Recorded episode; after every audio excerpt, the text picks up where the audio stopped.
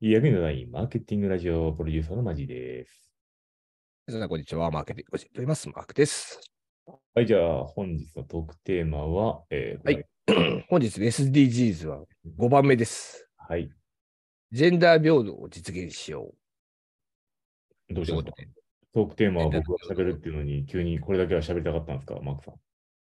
ちょっとタイトルを言いたかったっていあ、う。そっか。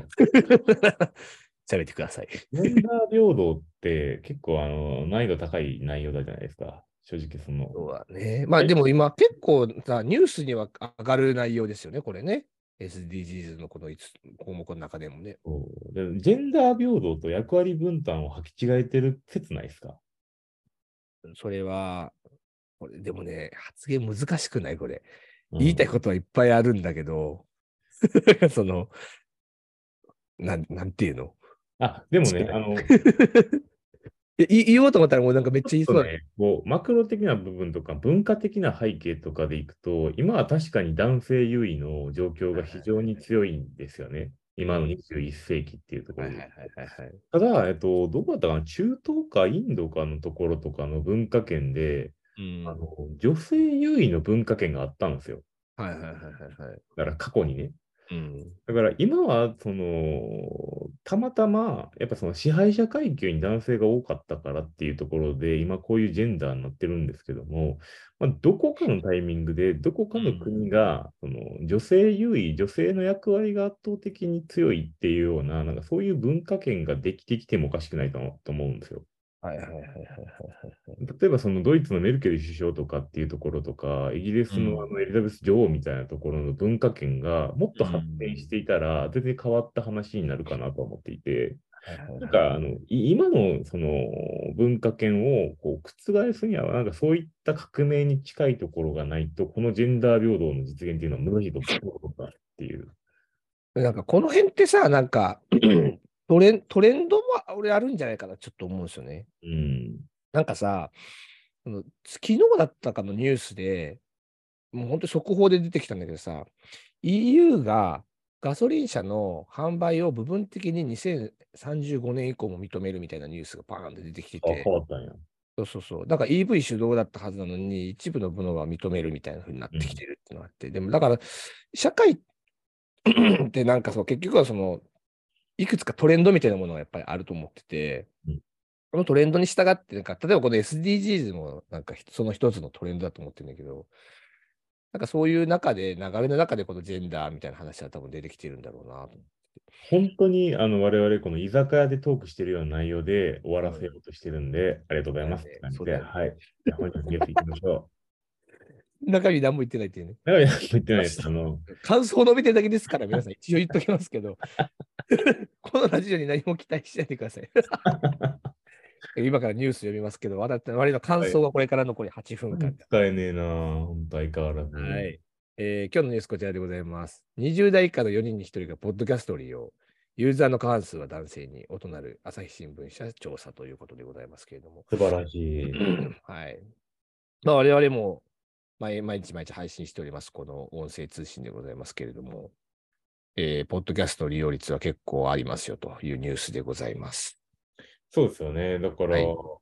まあ、国内の調査結果のところでいくと4分の1、ここでいくと28.1%か。 15歳から29歳までが、えーポッドキャスト利用率28.1%と。ね。いや。徐々に年齢とともに下がっていってるんですね。一応全体を読めて読み上げておくと、15から29歳の利用率が28%、30代が15.9%、40代のうちえー利用している人が12%、13%ぐらいですね。50代のうち利用率が11%と、60代で約9%という。いや、やっぱこれはもうお客さんの行動変容の中で、これはまあ結局、ポッドキャストは多分ついでだと思うんですけど、うん本当に Spotify とか、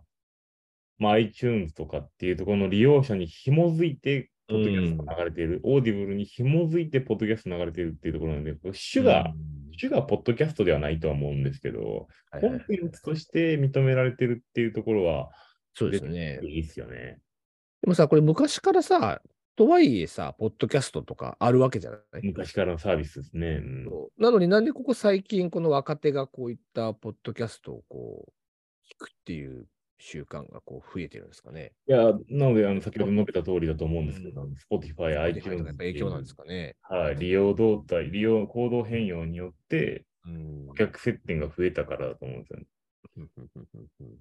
なるほあどと、なんか、あの、我々世代でも結構、ポッドキャストで聞くってことが出てきたのが、そのビジネスインフルエンサー、じゃないな、ビジネス著名人がポッドキャストやってたりするんですよね。ああ。でそれだけは聞いてるっていう人がいたりするから、はいはいはいはいはコンテンツの質ってところでもだいぶ上がってきてはいるんですよね。い。なるほどね。まあ、あとはまあテレビとかじゃなくてメディアが多様化してるっていうのは結構でかいかもしれませんね。いやそうね。入手経路がね、テレビだそうけいじっゃたなく中でてい。くと、やっぱそのホリエモンが完全にテレビから YouTube にシフトしたみたいな感じで、なんかやっぱそのテテレビで情報を得るっていうよりかは、やっぱ簡単にまとまって、インフルエンサーの人に話を聞けるっていうコンテンツ、音声コンテンツは、うんまあ、ボイシーしかりですけども、はい。めちゃくちゃ増えてて、そこのニーズはやっぱこう、我々世代はビジネス用途、でもっと下に関しては、まあ、インフルエンサーというか、そのエンタメ要素みたいな感じになってて、非常にいい経済圏は出てきてるんじゃないかと思うんですけど、うん。なるほどね。感まあ想実際ここのニュースにも出てますね。ねポッドキャストのユーザーの職業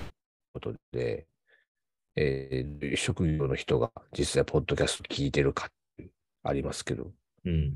めっちゃ分かりづらいグラフなんですけど、色が全部一緒なんで。バリエーションが分かりづらいな、この。一番多いのは会社員の非管理職うんの方が分かり30%ぐづららい。いな。で、その次に聞いてるのがここですね。会社員の管理職の人。で、経営者の人が聞いてるっていうのが2.6%ぐらいって感じですね。だから会社員として言われてる人たちが聞いてる率がだいたい全体の45%ぐらいっていう感じです。まあ、そうね。派遣社員とかの方も入れると、大体50%ぐらいの人が会社員、もしくは会社経営者の、な会社に何らか関わってる人という感じらしいですね。やっぱそこも課金ユーザーと同じなんじゃないですか。この職種 Spotify Spotify とか iTunes とか Audible みたいなところに課金する人がコンテンツとして、あ、ポッドキャストもあるな、みたいな感じで、はいレコメンド出てきたもの出るみたいなのは。だってこれ見て面白いのはさ、ポッドキャスト聞いてる人が、じゃあ学生ってどれぐらいいるのかっていうとさ、7%パー7.8%、8%ぐらいしかいないって書いてあるからね。うん、8%って多くないでも。え、でも結構仕事してる人が大半聞いてる方が、やっぱり俺はやっぱ、あ、そういうやっぱ感じなんだなと思うけど。いやだラってジオとはだから違ういや、方じゃん、これって。いやでも、その、全体のじ人口からする比率も8%ぐらいでしょ。学生うん、労働人口足すあ、ー労働人口足す学生でいくと、多分8%ぐらいしかいあ、ないでんもだよ確かにそう言われてみたら確かにね、労働うん人口との比率って考えたら確かにそうかそもうしれそないうそうそう。だから、だよ4000万人ぐらいでしょ、労働人口が。で、まあ、大学生とかで行くと、まあ、あの600万から800万人ぐらいしかいなければ、8%ぐらいだったら別に大大あの大大事な要素というか、構成要素としては問題ないんじゃないかな。なるほどね。ということで。ジャンル、ジャンルがやっぱジャンルもある結構ね、どういう、ポッドキャストの番組のジャンル、聞いてるジャンルですね、これね。はいはいはいニュース。パまあッと見るニュースだかと、らねニュースが33.4%、コメディおらお笑いが30%いや、らこしのいです。コメディお笑いはね、あのまあ、ラジオもそうです。ラジオからの流用っていうところもそうだし、そのァ Spotify 側がこう予算用意したりとか、Amazon 側が予算用意して、イ、うコンん、テンツ作ったりとかしてますよね。あーなるほどね。あれは素晴らしいね。あとはこれですかね。ポッドキャストの視聴プラットフォーム、何使ってますかっていう質問ですけど、Spotify が41%、これ面白いな。 Apple のポッドキャストが22%、Amazon Music が19%、ウ